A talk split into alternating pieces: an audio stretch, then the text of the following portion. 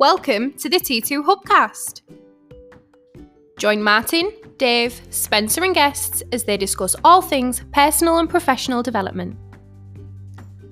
The T2 Hubcast, brought to you by the People Performance People.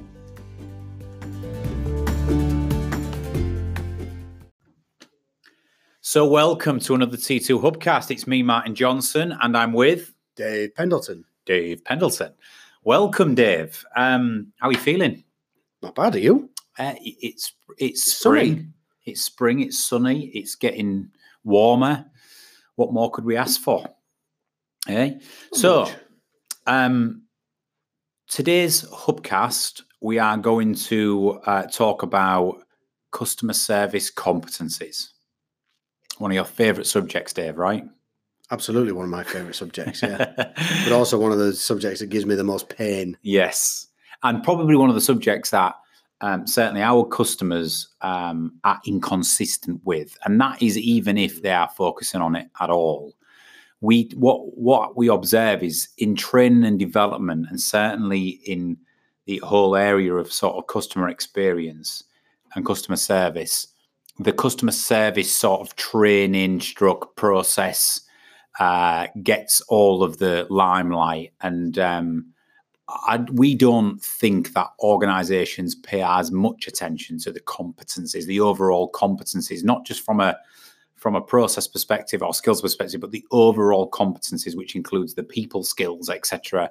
That great customer service organizations, departments, and individuals need to focus on. You know, the inputs. We always talk about inputs versus Mm, outputs, right? The inputs of Mm. Of the role. So we wanted to jump on a hubcast um, for any T2 Hub members who, if you're listening to this, you should be one.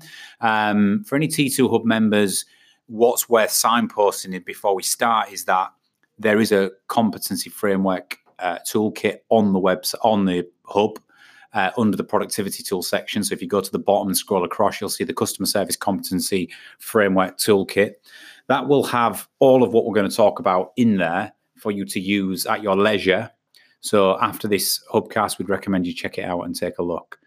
So, Dave, just from a, your perspective, before I sort of come in there, we we created a series of competency frameworks at T2. Customer service being one of them. Why do we believe in them? Why do you why do you, why do you think a competency framework is something that organisations should be deploying and should consider deploying at, at a high level? Well, I, I- I guess cross topic and cross subject rather than just just around customer service. Mm. Um, I think the, the competency framework, certainly ours, because it's nice and straightforward and simple to understand and simple to use, is is it gives you a very base benchmark of what good looks like. Once you go through the model and shaping process of understanding the 16 different areas that somebody needs to be strong at to be successful in this role, and you've got measurement capability, every single time you sit down with those people, you can measure them against exactly the same criteria. It's not open to interpretation. It's not down to somebody's opinion or perception. It's very, very rigid in terms of what we're measuring against, which then, of course, combats the usual argument around consistency and fairness. It's consistent because it's always the same. So, therefore, I understand what I'm being measured against. And I understand that that's what I need to be able to perform in those measurements elements to be successful in my role. So, that's what makes it fair. Yeah. And what, how would you answer the question that we get time and time again, which is, well, does it does it matter what your product or services or your organization is? Is customer does customer service competencies change depending on whether you're in a finance organization or a technology organization or a retailer or whatever it might be? Uh, uh, you know, what would your answer be to that? Because what we've done, what we've incorporated into our model is the 16 universal competencies across four categories, which we're going to share with the listeners, listeners in a minute. Um, but we're really of, of the of the opinion, aren't we, Dave, that it doesn't really matter where you're, uh, you know, where you're applying service. This competency framework, the product or service, is almost irrelevant. This is just the whole methodology of what you what needs to go into a great service led organization, if that makes sense. Yeah, it does make sense. Makes perfect sense. And I think, I think in terms of the the inputs, I think our sixteen core competencies or sixteen core inputs will work across any business Mm. that is delivering any kind of front facing service. Yeah. Um, 100%. I think the only thing that needs to be considered as, as I guess, the other side of the process is the outcome stuff, the resolutions. The resolutions, of course, are business and um, industry specific. And Yeah. that's the other side. And that's not the side that we deal with because I guess we would make the assumption that the business or company would already have that sort of stuff in hand. Yeah. So, for example, and we'll come on to this and this will make sense, but it's a great point, Dave. Our core competencies of, of the customer service framework is the inputs. But yes, some of the detail underneath that will vary from customer to Yeah, customer or from organization to organization. sure. So, one of, for example, one of the core competencies of the 16 core competencies um, is to effectively deal with complaints and issues. Now, um, that as a competency, right, is still universally relevant. It just means that some of the, the peripherals and the details of that will vary from organization to organization. It just means you've got to build knowledge in, in that. Sure. All right, so let's for the listeners then let's let's start by going through the four categories and we'll then go through the 16 competencies Mhm. that we see are universally relevant in great customer service operators and, and, and, and managers and departments and organizations. So the, the the model's simple, and as you'll see on the hub, if you if you if you download this or if you look into it, all of our competency frameworks, whether it's a sales competency framework, a leadership, a customer service, we we split the competencies up into four categories, high level categories, which are skills, the skills you need to do the job, traits, the traits you need to possess or have formed or developed over time, which As a will human. as a human being, which will naturally lend themselves to that role Yep. or to the nature of that role. The third category is knowledge. So, of course, having the skills and the traits is one thing, but you do need to have a, a, sufficient amount of knowledge in your sphere of expertise. And final category is process. As much as we love it, like it, hate it, whatever it might be, we need to, certainly in a service environment, you need to be able to fully understand and be able to execute upon the process required to deliver what you do. So, four categories of the competency framework skills, traits, knowledge, and process. And what we then have is we have elements or subheadings under those categories, the, or the competencies themselves The actual competencies. the yeah. actual competencies under the categories. So let's start with skills, Dave. In under the skills category, we have skills. Uh, sorry, we have questioning, uh, active listening, communication, objection handling, and conflict management. So there are five competencies under the skills in the cu- uh, customer service competency framework. Now, people listening, Dave, might be going, "There's far more than that," you know, or you know. But these are the five universally relevant. Which, if you can master, if you can be somebody who can ask intelligent and timely, well placed questions, you are you can truly listen or actively listen. You're present, not just waiting for your turn to talk Hmm. you can you have well-rounded overall commu- great communication skills you can handle objections effectively and if you get into it which you do in customer service like you can conflict manage Mhm. those five things will put you in great stead would you add, would you add anything to Yeah, that? I think I think actually I would challenge that that perspective that there are far more in terms of skills. I think if you started to list them and list them and list them by brainstorming, I think you could probably intrinsically link every other one that you came into back to the six that we've come up with.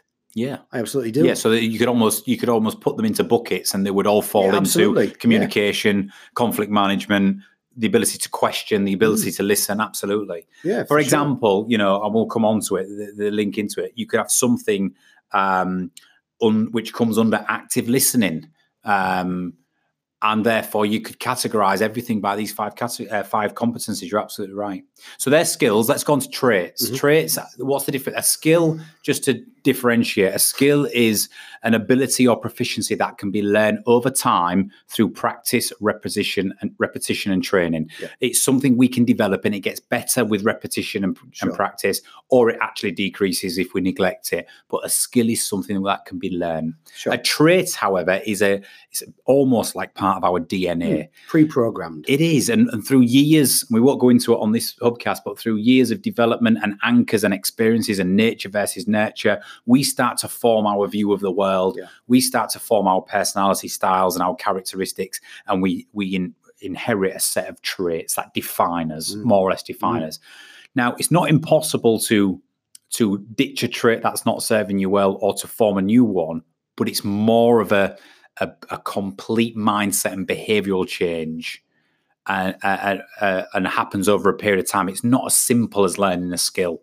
But traits are bit pretty deep seated, right? We're pretty deep seated. So there's many traits, but the four traits we have in our competency framework that we observe in great service people and great people who thrive in a service. And mm-hmm. that's the, the difference, Dave. That's the thing. Thrive People who thrive and enjoy and enjoy. Absolutely. and get self fulfillment from being in a service role. yeah, absolutely. And the traits they possess are fairness, empathy, the you know the ability to truly look at a situation from somebody else's perspective, integrity, which is an important one in service. Mm. Do what you say you will do, first time every time. Mm.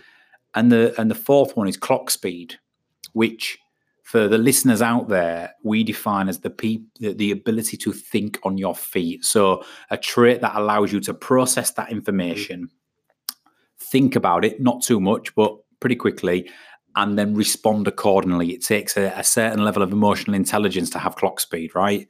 But clock speed, because quite often in service we need to think on our feet and respond. Mm. Nothing is worse than somebody in service who is not responding to you in your moment of need, right? Sure, absolutely. Time is of the essence.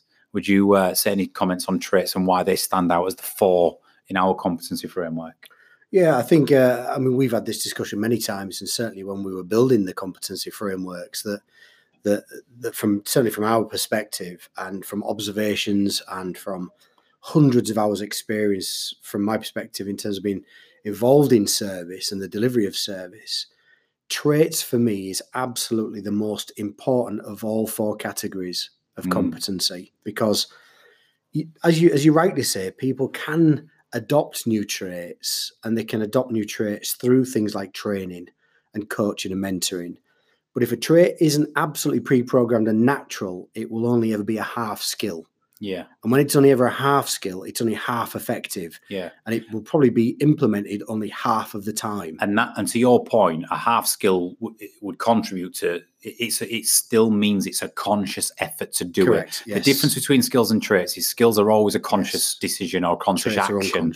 Traits happen unconsciously Absolutely. and habitual. It's like in your DNA. sure sure And that's why people with the right traits, and to your point, it's the most important ingredient of the competency framework. It's it's happening Mm. un- unconsciously and habitually without Yeah. even thinking about Absolutely. it, and that's why it's powerful. Yeah, yeah, hundred percent, hundred We'll, we'll come back to traits because I, I, I'm gonna. What, what we'll do at the end, Dave, is we'll just focus in on those four traits: fairness, empathy, good. integrity, and clock Great. speed, and just give them a little bit more. Hmm. Give people and listeners a little bit more around uh, what we mean by that. Okay, third category um, is knowledge, Yeah. as we said earlier. So we've got four competencies in the competency framework under knowledge that we observe in great service teams and service personnel. So this is what do they have to carry a, a high level of knowledge in to, to execute the job? Well, they have to execute. Uh, they have to have a high level of knowledge in their product or service. Mm. Might seem really obvious, right? But Mm. you know, think? you, you, you if you're gonna offer customer service or or problem resolutions or whatever it might be, you have to understand your product and service inside out. You have to have a high degree of knowledge in what you do. The second one is the customer. You either have to have a high level of knowledge of the customer or have access to something in the moment that can give you the knowledge on the customer Yeah. that allows you to speak to them on their terms in their world and fill them full of confidence. Yeah. And sometimes with this, you need great CRM systems. You need, you know, great that you can pull up a customer's details, full history, etc., in a moment, Mm. and start communicating with them in a way which is meaningful. Sure. Policies and procedures is the third one. So you, as well as having knowledge of your products and services, you have to, as a service handler or a service agent, have. Uh, and this is it. It's not reading off a manual or checking back on on on the intranet. It's Mm. Ingrained in your brain the policies and procedures for at least the top complaints or the top issues that a customer Yeah, might be facing. So you can that that plays into clock speed, right? You can act in the speed, moment 100%. you're, you're all over it from the start, right? You Yeah. you fill people full of confidence when you have an you know a, an ingrained knowledge of your policies and procedures. And the last one is complaints and issues. And what we mean by this is great servicing uh, agents understand the most likely and most common complaints and issues customers will either come in with or, or, or experience. And therefore, it feeds into all of the other stuff. If you have a, a really deep knowledge of what is likely to happen or what typically customers struggle with or maybe calling in with for further help or information, you can get on the front foot. You mm-hmm. can become very well versed in it.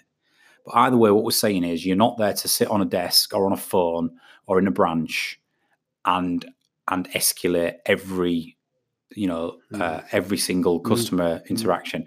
Great service handlers can field the majority of stuff themselves. We're not saying escalation isn't part of it we'll come on to that, that, yeah. but great service handlers go out their way above and beyond their training to build their knowledge in their products and service their customers policies and procedures and the most common complaints and issues. Absolutely. and finally, process. Process is the final category of the customer service competency framework. And there's only three uh, competencies in here because, like you say, Dave, depending on organizations, everybody's different in this area, but most things can come under these three competencies. They have to have a competence, a level of competency on the whole customer service cycle. And what we mean by this is every organization a, has a different five step process or three step process, what we call the customer service cycle from picking up the phone to clarifying the problem to whatever resolutions, whatever it may be. Um, but great customer service people know the cycle inside out, they know the journey they need to go on before they wrap that engagement up. The second one is systems. You know, you need, we touched on it earlier, you need to understand the process around the systems, the technology you use.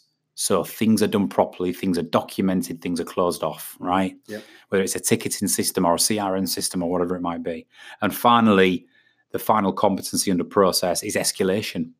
You know, great customer Mhm. service people do all the things we're talking around first, but they know where it's both relevant and at the right time to escalate the situation. And they do that very, very well. Mhm. Um, and it's part of the process. Well, I think as well. I mean, there's not just the, the escalation in terms of, you know, an emotionally elevated customer and so on and so forth that's making unreasonable demands. I think rarely these days do we ever come across a one contact resolution customer service agent. Yeah. So we make one call in and we get the resolution that we need. So much more frequently, this the agent, uh, uh, you know, they might have done a great job with us, a world class job, but more than frequently they'll have to pass that to somebody else to carry out the next part of the resolution, Yeah. or to authorize the resolution, or to check the details of delivery towards the resolution, or whatever it might be. So in terms of the escalation, it's just what is the next part of the process away from this agent. I think. Yeah, absolutely, absolutely, and they know where that where to go, when to deploy it, when it's the right Mm. time. How long it's going to It's take? not too early. involved. They're not Yeah, just chucking everything up to escalation and not driving any accountability. sure. But likewise, they're not uh, keeping a disgruntled customer, you know, uh, communicating with them when when it's heading nowhere. They know when it's the right time and when it's most appropriate. Totally. So they're the, the four categories skills, traits, knowledge, and process. 16 universal competencies within each. In our model, as you'll see in the toolkit, there is worksheets and toolkits and templates to score each service agent or advisor or whatever you call them in your organization based on the 16 competencies and there's four level of competency dave from um, i think it's uh, awareness Mhm. working practitioner, Practitioner, and expert. expert. Yeah. Dave's looking at me there because I should talk about knowing your knowledge inside. All right, I'm sort of at a, at a moment there, right? So awareness, working, practitioner, and Practitioner, expert, and that's just yeah. four levels of competency, right? But you get to score people on the 16. They come out with the results, which Mhm. will say they are strong in some areas, they are not so strong in other areas, or it's an area to build on. And you'll come out with a nice fancy di- spider diagram, which shows you a visual of where their areas to build on are. And that helps Sure. us develop and engage our service agents in the right and most appropriate places going forward Yeah. right? Because service agent or customer service advisor one will be different to customer service Mm. advisor two. They might have complete opposite strengths and weaknesses, Mm. right, or areas to build on.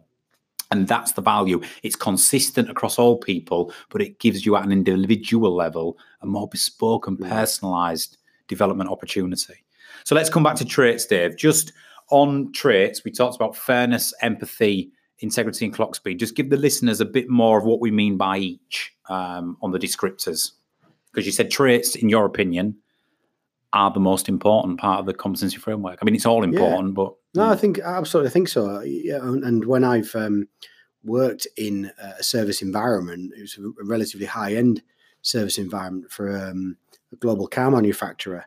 Um, when I was writing the personal profiles for HR to be able to start recruiting, I did say that these are the most important things that you need to recruit against Hmm. because we've got the ability, we've got an internal training team who can give them the ability around skills, knowledge, and process.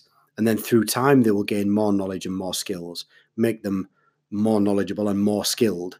But they've got to have these base traits, because for they're them to fit into the yeah. business and for them to deliver even a base level of service when they're brand new on the phones. and that's a top tip for anyone listening or any customer service managers or or whoever might be involved in or responsible for it hire the right people based on the traits in the competence right. framework and you can skill them Absolutely. you can skill the rest you know the skills the knowledge the process that Mm. can all be learned and enhanced over time through practice training and repetition but you can't hire someone in and then three months later give them a personality transplant it's harder to do right so this is why we're saying higher on traits and trait so go on dave we talked about the right traits for a service Mm. professional just talk through them again and, and, and just give a bit of a bit more of a, a deeper understanding of them Yeah, sure. So, so I mean, the first the first one we've got is fairness.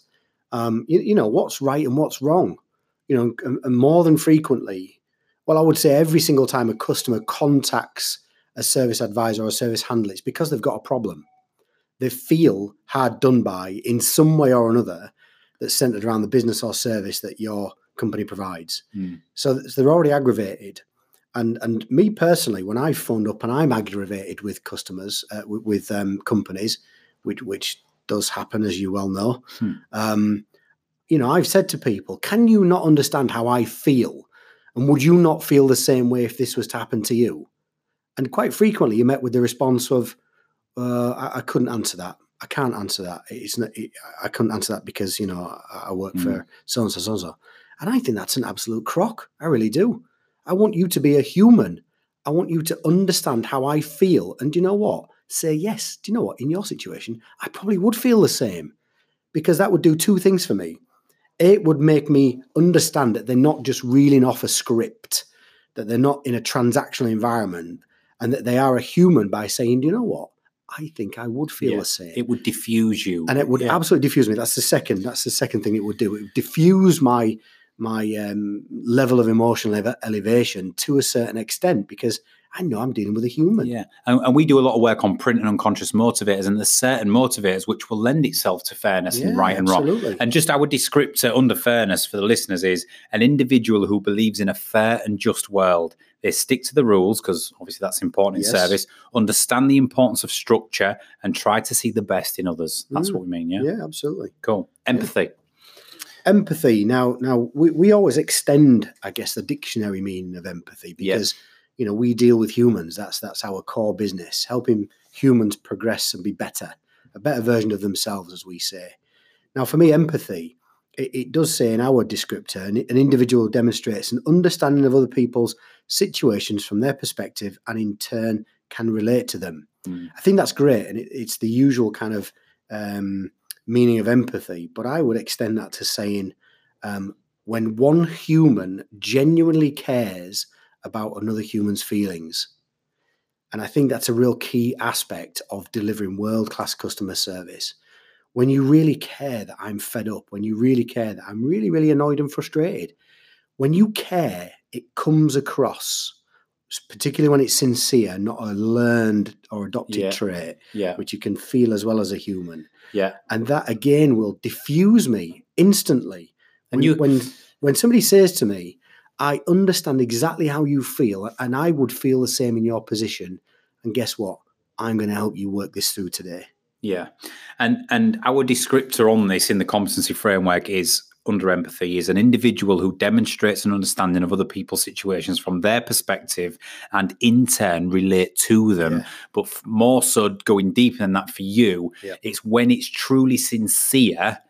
Um, it you can tell the difference, and it makes you the difference, and therefore recruiting people with the natural trait of empathy, with, with a- an amiable Mm. person who has a very strong connection to other human beings and feelings and emotions and relationships yeah. that serves you know people well and you know what there's roles out there where people who we're describing don't thrive when it's Yeah. very task and goal focused or process driven and you're overly emotional uh, Mm. or connecting with humans you don't thrive in that role but where they do thrive is in service roles Yeah, because it's 100%. because it's right right integrity Yeah, integrity. Uh, I mean, the amount of times, you know, I think about myself as a customer and I relate to this all the time.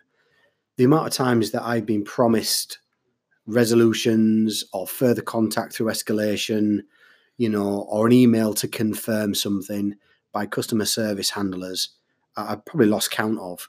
Uh, and I would probably say 95% of those times, not one of those examples has come to fruition yeah because the amount of people that promise you things that never materialize is quite astonishing. And you know what? We do this, and I'm gonna and I'm gonna blow our own trumpet. We do this very well at T2 with customers. I'm very very hot on this.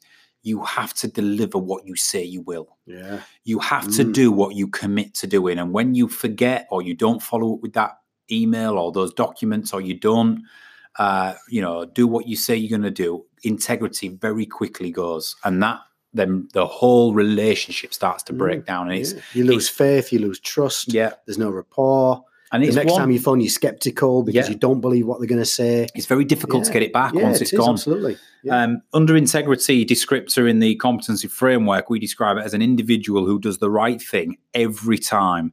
Someone who will always follow up and do what they say they will do. absolutely. And that Mm. that is huge for your brand and for your organization. it so is. we've got to we've got to have that.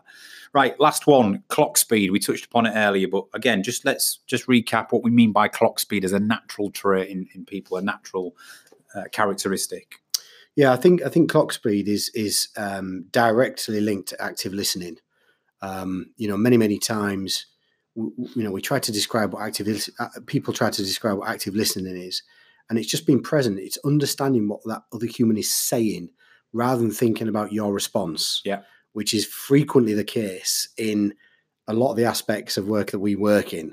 I've just experienced it myself, um, and when somebody has the ability, the the naturally programmed ability to listen to what you're saying and respond accordingly, appropriately, accurately, and quickly to what I say gives me an awful lot of trust in that human being because to me they feel credible. Absolutely. And you know what? This is the one of the only four. So, in fairness, empathy, and integrity, we believe that they are three traits that are triggered from nurture, from your parents in your early social years, the events. Yeah. You know, you can develop fairness, empathy, and integrity from a nurture perspective, right? But clock speed for me is partly nature, right? We we have brains, certain people who are wired in the brain to to process information incredibly incredibly quickly Mm. and respond accordingly. So there is a there is, it is a trait. It can be as a result of nature, but there's also this element of some people have it and some people don't, Dave. And that's why Mm. you're saying Mm. You've got to recruit on the right traits because if you can recruit somebody with clock speed in a it's, this is in the sales as well Mm. in a sales or customer service role their ability to process Yeah. information accurately um understand it interpret it and respond quickly and Mm. accordingly is is great and it's not with everybody naturally isn't, right No. so we've got to try and test for that in the interview process Which is relatively straightforward. yeah And I mean, in you know, in this in the competency framework terms, there are clock speed around, um, you know, certainly things like products and service and the service cycle and things like that. However, when you are interviewing potential candidates, when you ask them a question, if they start umming and erring and looking to the sky and saying, "Oh, that's a great question," they don't just give me yeah a minute. That that's not demonstrating clock speed. clock speed And we're not bothered if the answer's right or wrong. That, that's irrelevant whether the answer to the question is right or wrong. It's just the ability to, to To- answer as accurately as they think is possible, as quickly and appropriate as possible. And that's why in the interview stuff we do, we talk about the three types of questions. Yeah. They're designed to test for clock speed in that. Correct. Right, Dave, we've got 50 seconds left. So I think we've just about squeezed that in there. So ju- just to re- recap, use the competency framework. Check out the four categories and the 16 universal competencies. It's on the T2 Hub. Look at the toolkits you've got and start driving your hiring, your developing, your measuring, your reward and recognition based on these competencies. And if we focus on the inputs, i.e., competencies, then the mm. outputs will come. And that's what the great customer service organizations do. And don't make your customer service people part of a tick box process. They are intrinsically linked to the success of your business. Dave Pendleton, great finish. Thank you very much. See you soon.